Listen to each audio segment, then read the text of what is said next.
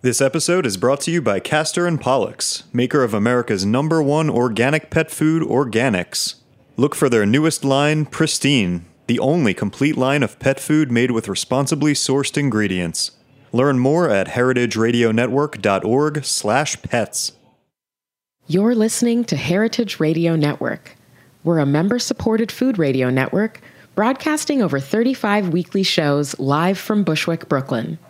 Join our hosts as they lead you through the world of craft brewing, behind the scenes of the restaurant industry, inside the battle over school food, and beyond. Find us at heritageradionetwork.org.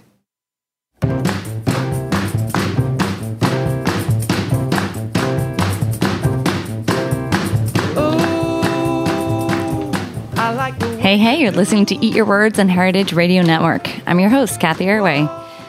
Um, so you know, we live in some trying times right now. I find that, you know, I, I find that a lot of fellow food content creators, writers, podcast hosts, and the like find it it's really tough sometimes to focus on food for enjoyment's sake.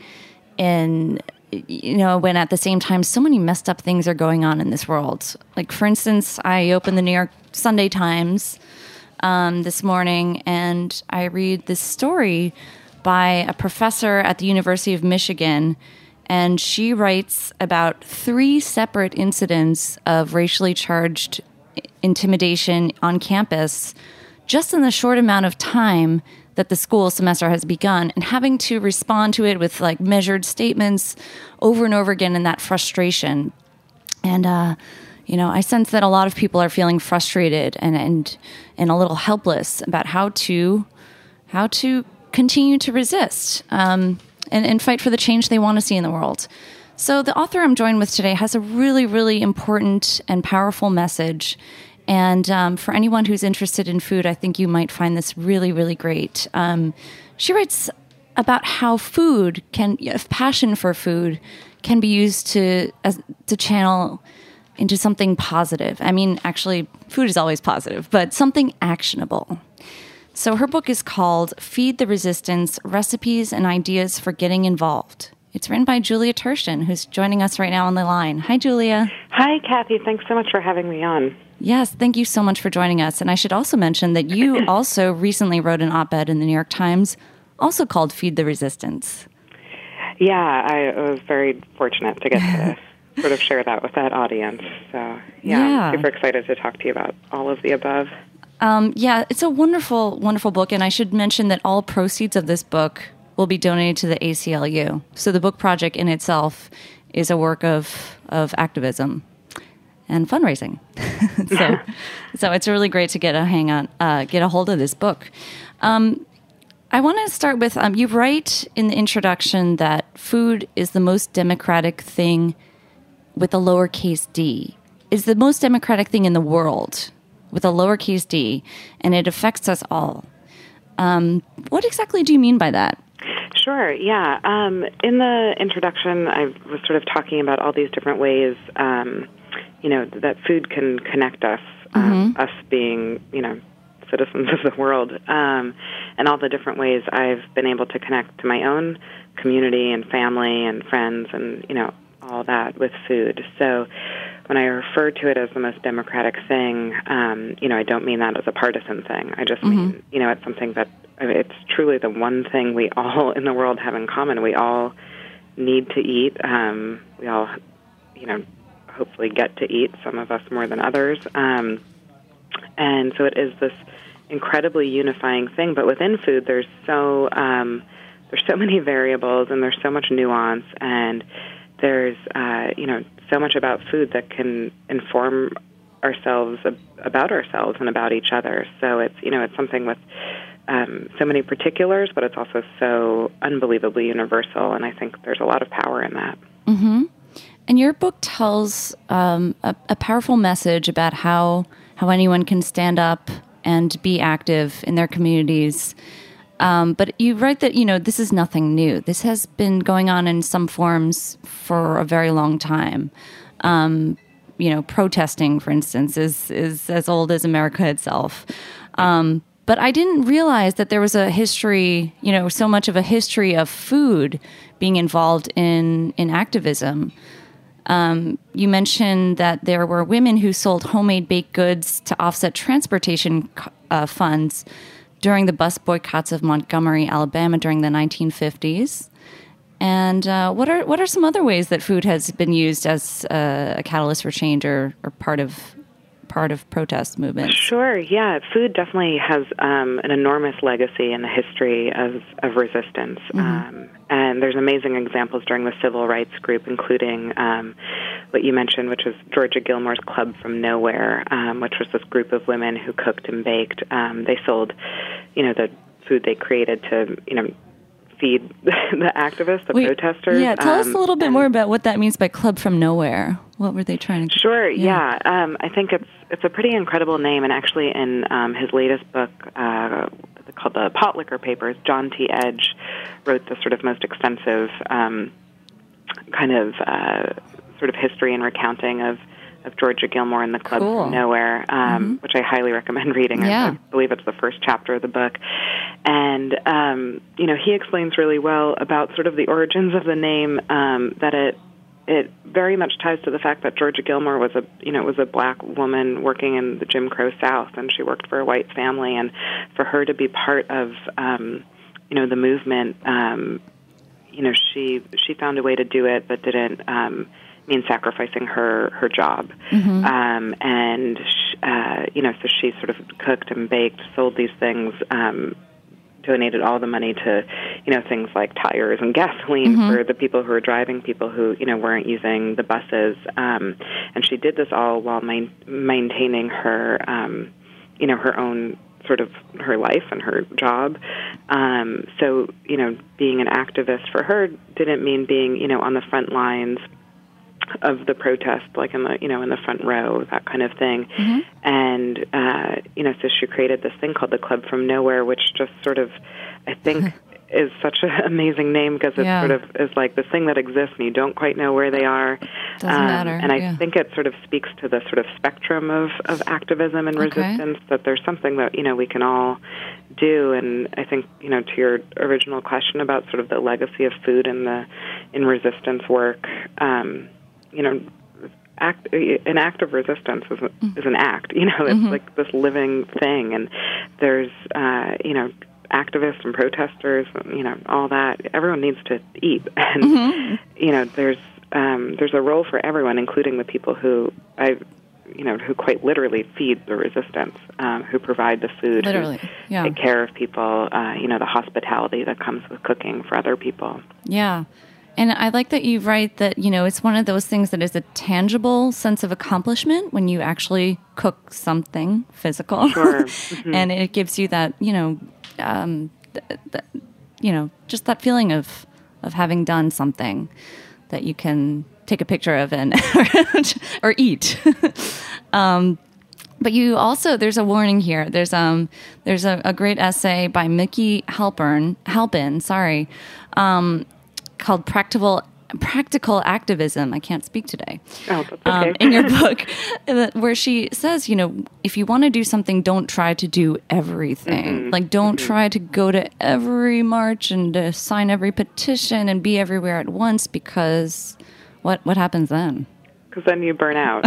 um, and Mikki's Mikki's essay, which I'm so thrilled that Mikki contributed to the book, mm-hmm. um, and it's, uh, it's sort of adapted from an essay that Mikki had posted online, sort of shortly after the election, and it was an essay that really inspired me, um, and I think many others. And I'm so grateful to have this version in the book because it's re- it's just very sound advice, and I think it also speaks to the fact that the resistance and any you know large movement that involves human and civil rights, you know, it's a marathon and it's not a sprint, and mm-hmm. I, you know we have to figure out ways to participate, um, you know, in ways that are sustainable, in ways that we can right. commit to, and you know. Uh, sort of create, maintain the stamina for, and um, you know, the most important thing is showing up in whatever yeah. way we can. So to you know how do we sh- how do we make sure that we can show up over and over and over again Yeah, take care of yourself. You know, look out exactly. for that. Yeah. Um, uh, so this book is mostly recipes, though, and it's a wonderful um, assortment. But also, I love the organization. So you have three sections. Um, do you want to go through like which what they are? Sure. Yeah. Um, so yeah, it's definitely um, yeah. Feed the Resistance is it's a cookbook, and I describe it as you know a cookbook that's a little bit more than a cookbook because there are you know essays like Mikki's that we just discussed. There's Yeah. a lot of other just really powerful, amazing essays. There's list of resources. Um, But at the core of the book are this collection of recipes that are um, just really great, and they're you know I wrote a few, but it's really mostly from these amazing contributors, and it's a um, big, wonderful, diverse group of contributors. That's all different sort of backgrounds and perspectives in food and life. Um, and so the recipes are divided into these three sections, and the first um, is called Easy Meals for folks who are too busy resisting to cook, um, which was just sort of a fun title for that section, but really speaks Very to that. empowering, though. Yeah, no, definitely, and it's about you know they're recipes that are um, quick and easy to make. They're you know tend to be really healthy. Um, you know, lots of food that you can make a big batch of, put in the fridge, and kind of employ in different ways. Um, you know, it's food for people who are on the go. So to me, that you know, first in mind for this book is you know is activists and people who are part of the resistance. But you know, it could also be anyone living, you know, a really active, busy life, which is sort of everyone On the road, Um, yeah. hmm and the second section um, is called Feeding the Masses, and it's it's food for large crowds. So it's recipes kind of scaled to serve large groups, which, when it comes to feeding the resistance, sort of quite literally, it tends to Yeah. involve cooking for big groups of people. Um, you know, so there's everything from uh, Hawa Hassan, who runs Boss Boss Sauce, which is this line of um, Somali condiments that are amazing. Um, I can't speak highly enough about Hawa's sauces. I Oh. love them. Um, but she gave her recipe for um, Somali pasta sauce, which she grew up with, and um, you know, Hawa comes from. I believe she's one of ten um, siblings, if I remember correctly. Mm-hmm. Wow, so she knows how to feed Yeah, the she knows how to feed a group. So it's you know everything from feeding a large family to um, the uh, People's Kitchen Collective, which is this amazing group based in the Bay Area. They offered the recipe for the People's Grits, which is um, a recipe for vegan grits uh, that are super creamy thanks to coconut milk. Um, And it's that recipe is scaled for 100 people, and it's the Cool. grits that they make for um, a free breakfast program they do that's completely inspired by the Black Panther Party. So there's um, you know really practical recipes that are you know delicious, but they also kind of tell um, the story about all you know all the different kinds of groups and the legacy of groups and all that kind of stuff. And and then the final section of recipes um,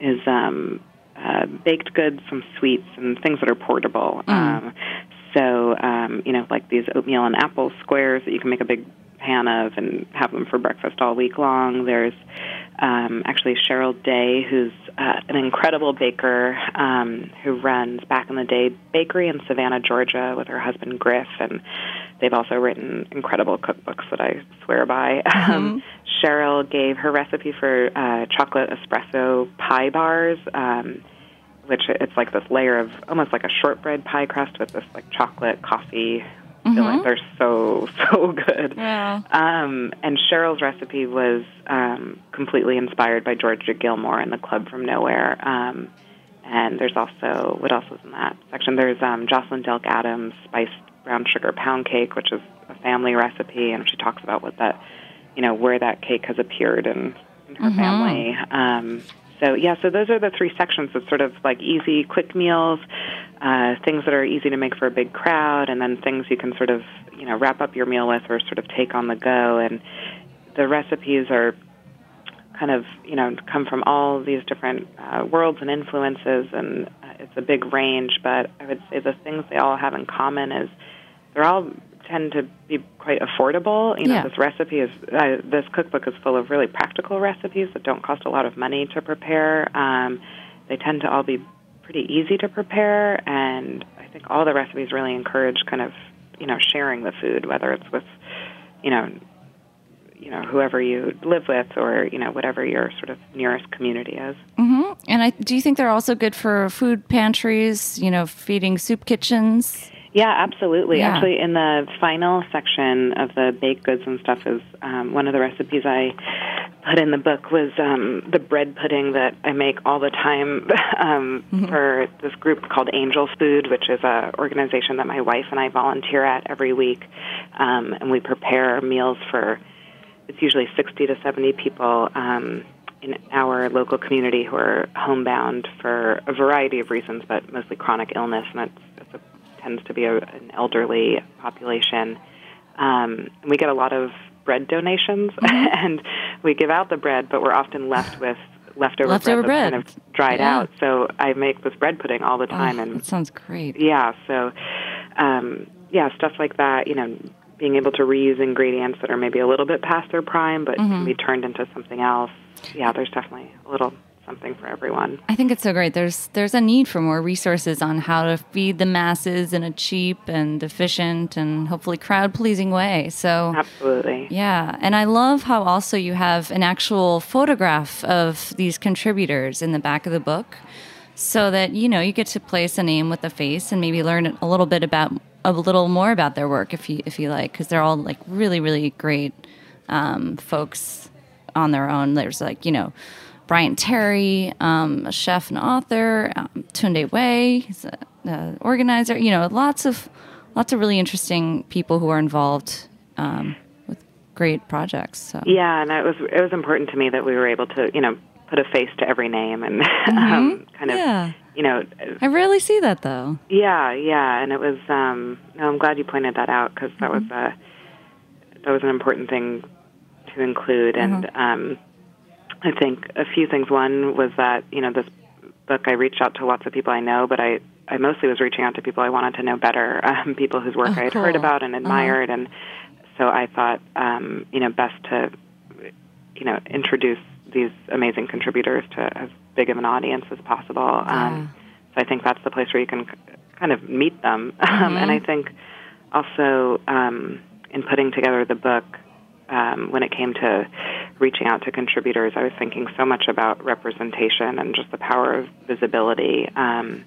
and it's um, you know it's a really diverse group of contributors, and it was important to me because frankly, as as a white woman who works in food, I, I often see myself reflected in the you know in food media, um, and I, I know that's not an experience every reader has. So I you know it was very important to me that any anyone reading the book could you know see someone Right. perhaps who look like them reflected in Yeah. it. Well, we want to talk more about your work and what everyone can do to start getting involved um, after a quick little commercial break, and we'll be right back. This episode is brought to you by Castor and Pollux, maker of America's number one organic pet food, Organix.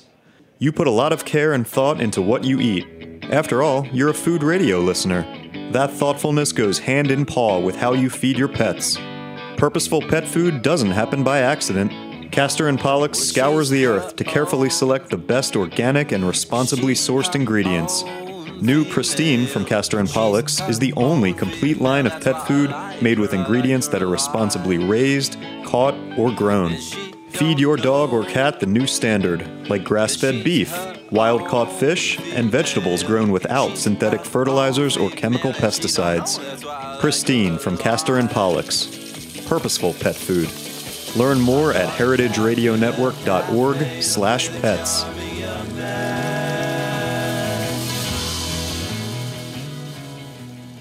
All right, we're back chatting more with Julia Turshen, the author of a really inspirational and practical book, Feed the Resistance. Um, so, Julie, you've been a cookbook author. Um, you you have a great best-selling cookbook called Small Victories, and um, but how did you get involved in the Resistance? And uh, how did I get involved? Sorry, it just cut off for a second. Sorry, I'm just speaking in faux French. Oh, okay. um, in the Resistance. oh, in the resistance. I'm so sorry. I was just listening so closely. Um, so yeah, well, thanks for yeah your kind words about my work. I've been yeah working on cookbooks uh, sort of forever, um, and I learned to cook when I was a little kid through cookbooks. So cookbooks have been kind of my whole life. Um, and in terms of sort of connecting my work as a cookbook author to, you know, my, you know, role in the resistance, it was it was very much, um, for me, it was sort of born from the momentum of uh, the most recent presidential election. Mm-hmm. and, you know, I found myself, like many people I know, um, many people I don't know personally, um, just feeling really, uh, you know, scared and sad and frustrated. Mm-hmm. And, um, and I am someone who is uh, very, very uncomfortable when I'm not doing something. Um, mm-hmm. So I felt desperate to do something and yeah. to do something active that I felt could contribute something positive to the conversation and, and also productive. Yeah. Um, so I kind of thought, you know, what are ways to, um, you know, add a new kind of layer of meaning and purpose to my work. Right. Um, and so for me, putting together this book meant, you know, I can do the sort of work that I love to do and that I essentially do anyway. Um, Recipe development. Yeah, yeah mm-hmm. exactly. And, um, you know, put it together in this collection. And how can I do that in a way that, um, you know, benefits an organization um, that, you know, the ACLU. doing really good work. Mm-hmm. So, yeah, so all the proceeds go to the ACLU. How can I do this work in a way that, you know, isn't just about lifting – uh, my own voice, but you know, voices of other people in my community and my industry. Um, so this book really gave me an opportunity to, uh, you know, contribute something and do something, which I'm I'm just very grateful for. And my hope is that you know anyone reading the book will. Um, you know, be inspired to do, you know, one of the suggestions in the book, or you know, hopefully it'll just be um, a support for whatever they're already doing, or mm-hmm maybe just help them think of something that you know fits their own criteria. Yeah. What if somebody's just getting started out um, and is looking for groups? And I know you live in a, a fairly rural area in Hudson mm-hmm. Hudson Valley of upstate New York. Mm-hmm. Um, uh, so, say somebody's living, you know, also in a smaller town or a big city. Mm-hmm. Um, what's a good way to kind of get involved in your local community? uh, organizations? Sure. Yeah, I think a big thing that you know I. I, I would say I've became just a sort of like a sidebar, more um, you know, more involved in activism, and um, you know, would consider myself to be more political. Definitely, you know, in the last couple of years, like leading yeah. up to this election, and then definitely afterwards. Um, but my work in in food and in my community, wherever it is that I've lived, um, has been something I've always, uh, you know, had as part of my, you know, just regular routine. And I think there's, you know, there's always opportunities wherever you live. And I've lived in a couple places. Um, yeah, you used to live in New York City, right? Yeah, mm-hmm. yeah. And there's, you know, there's opportunities wherever you are to get involved. And it can be, you know, I really do believe that, you know, serving your community and volunteering. Um, is actually an act of resistance yeah. and um, is definitely a political act. And I think you know, being political or being an activist, sometimes you know people are, uh, you know, a few things maybe put off by those words or intimidated or you know a number of things that feel maybe not super comfortable. And I think understanding that for me, I feel like being political is just being community minded. Yeah. Um, so anyway, so in terms of getting involved I guess my biggest piece of advice is you don't have to start anything and you don't have to reinvent a wheel. There's um, there's organizations and individuals who um, are in every single community um, who are already, you know, doing the work and have set up systems. And mm-hmm. I think plugging into things that already exist and figuring out how you can, uh, you know, cross Contribute, something off of yeah. someone's list. Oh, cool. Um, yeah. You know, you don't have to write your own. Like you can really you be part of something. So click that volunteer opportunity, you know, tab or something. Yeah, and check it no, out. and I honestly, I've I've spoken to a lot of people about this, and I wrote a little piece recently um, for my wife Grace's site, Design Sponge, about volunteering and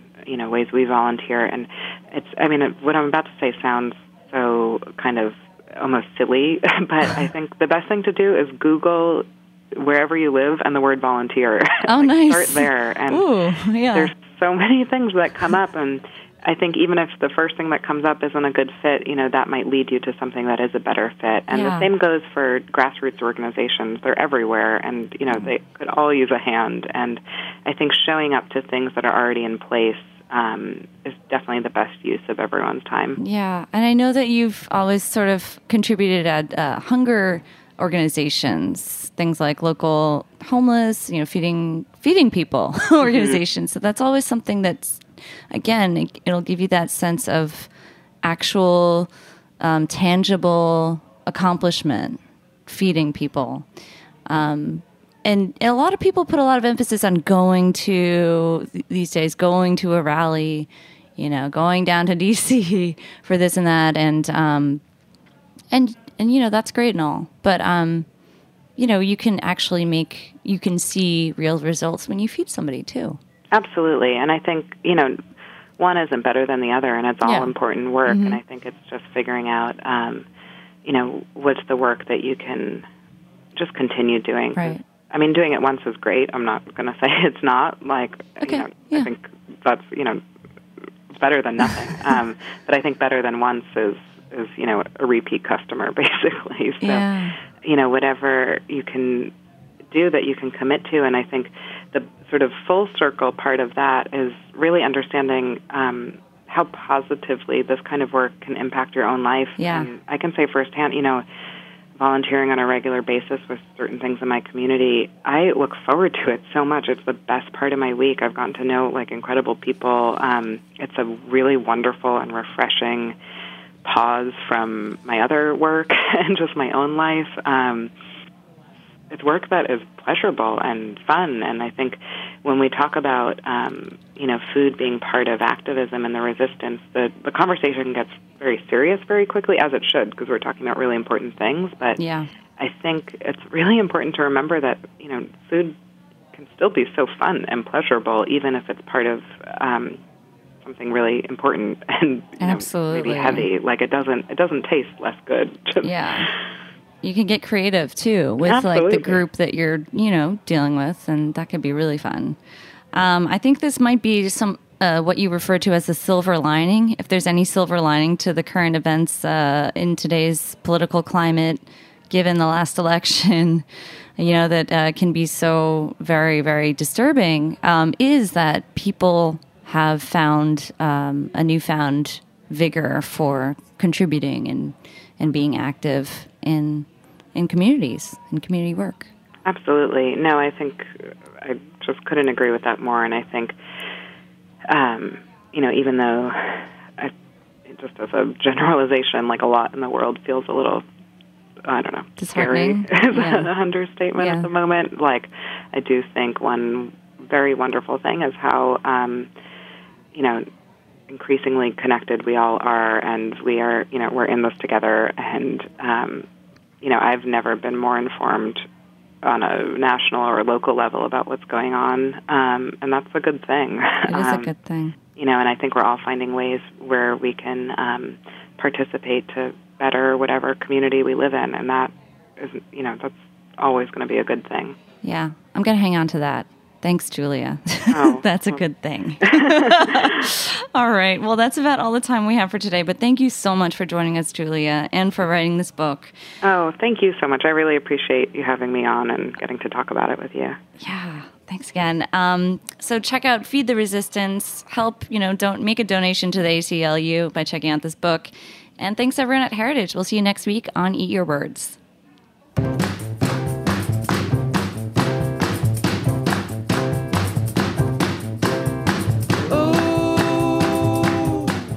Thanks for listening to Heritage Radio Network, food radio supported by you. For our freshest content and to hear about exclusive events, subscribe to our newsletter. Enter your email at the bottom of our website, heritageradionetwork.org. Connect with us on Facebook, Instagram, and Twitter at heritage underscore radio. Heritage Radio Network is a nonprofit organization driving conversations to make the world a better, fairer, more delicious place. And we couldn't do it without support from listeners like you. Want to be a part of the food world's most innovative community? Rate the shows you like, tell your friends, and please join our community by becoming a member. Just click on the beating heart at the top right of our homepage. Thanks for listening. Never, had no loving like this before.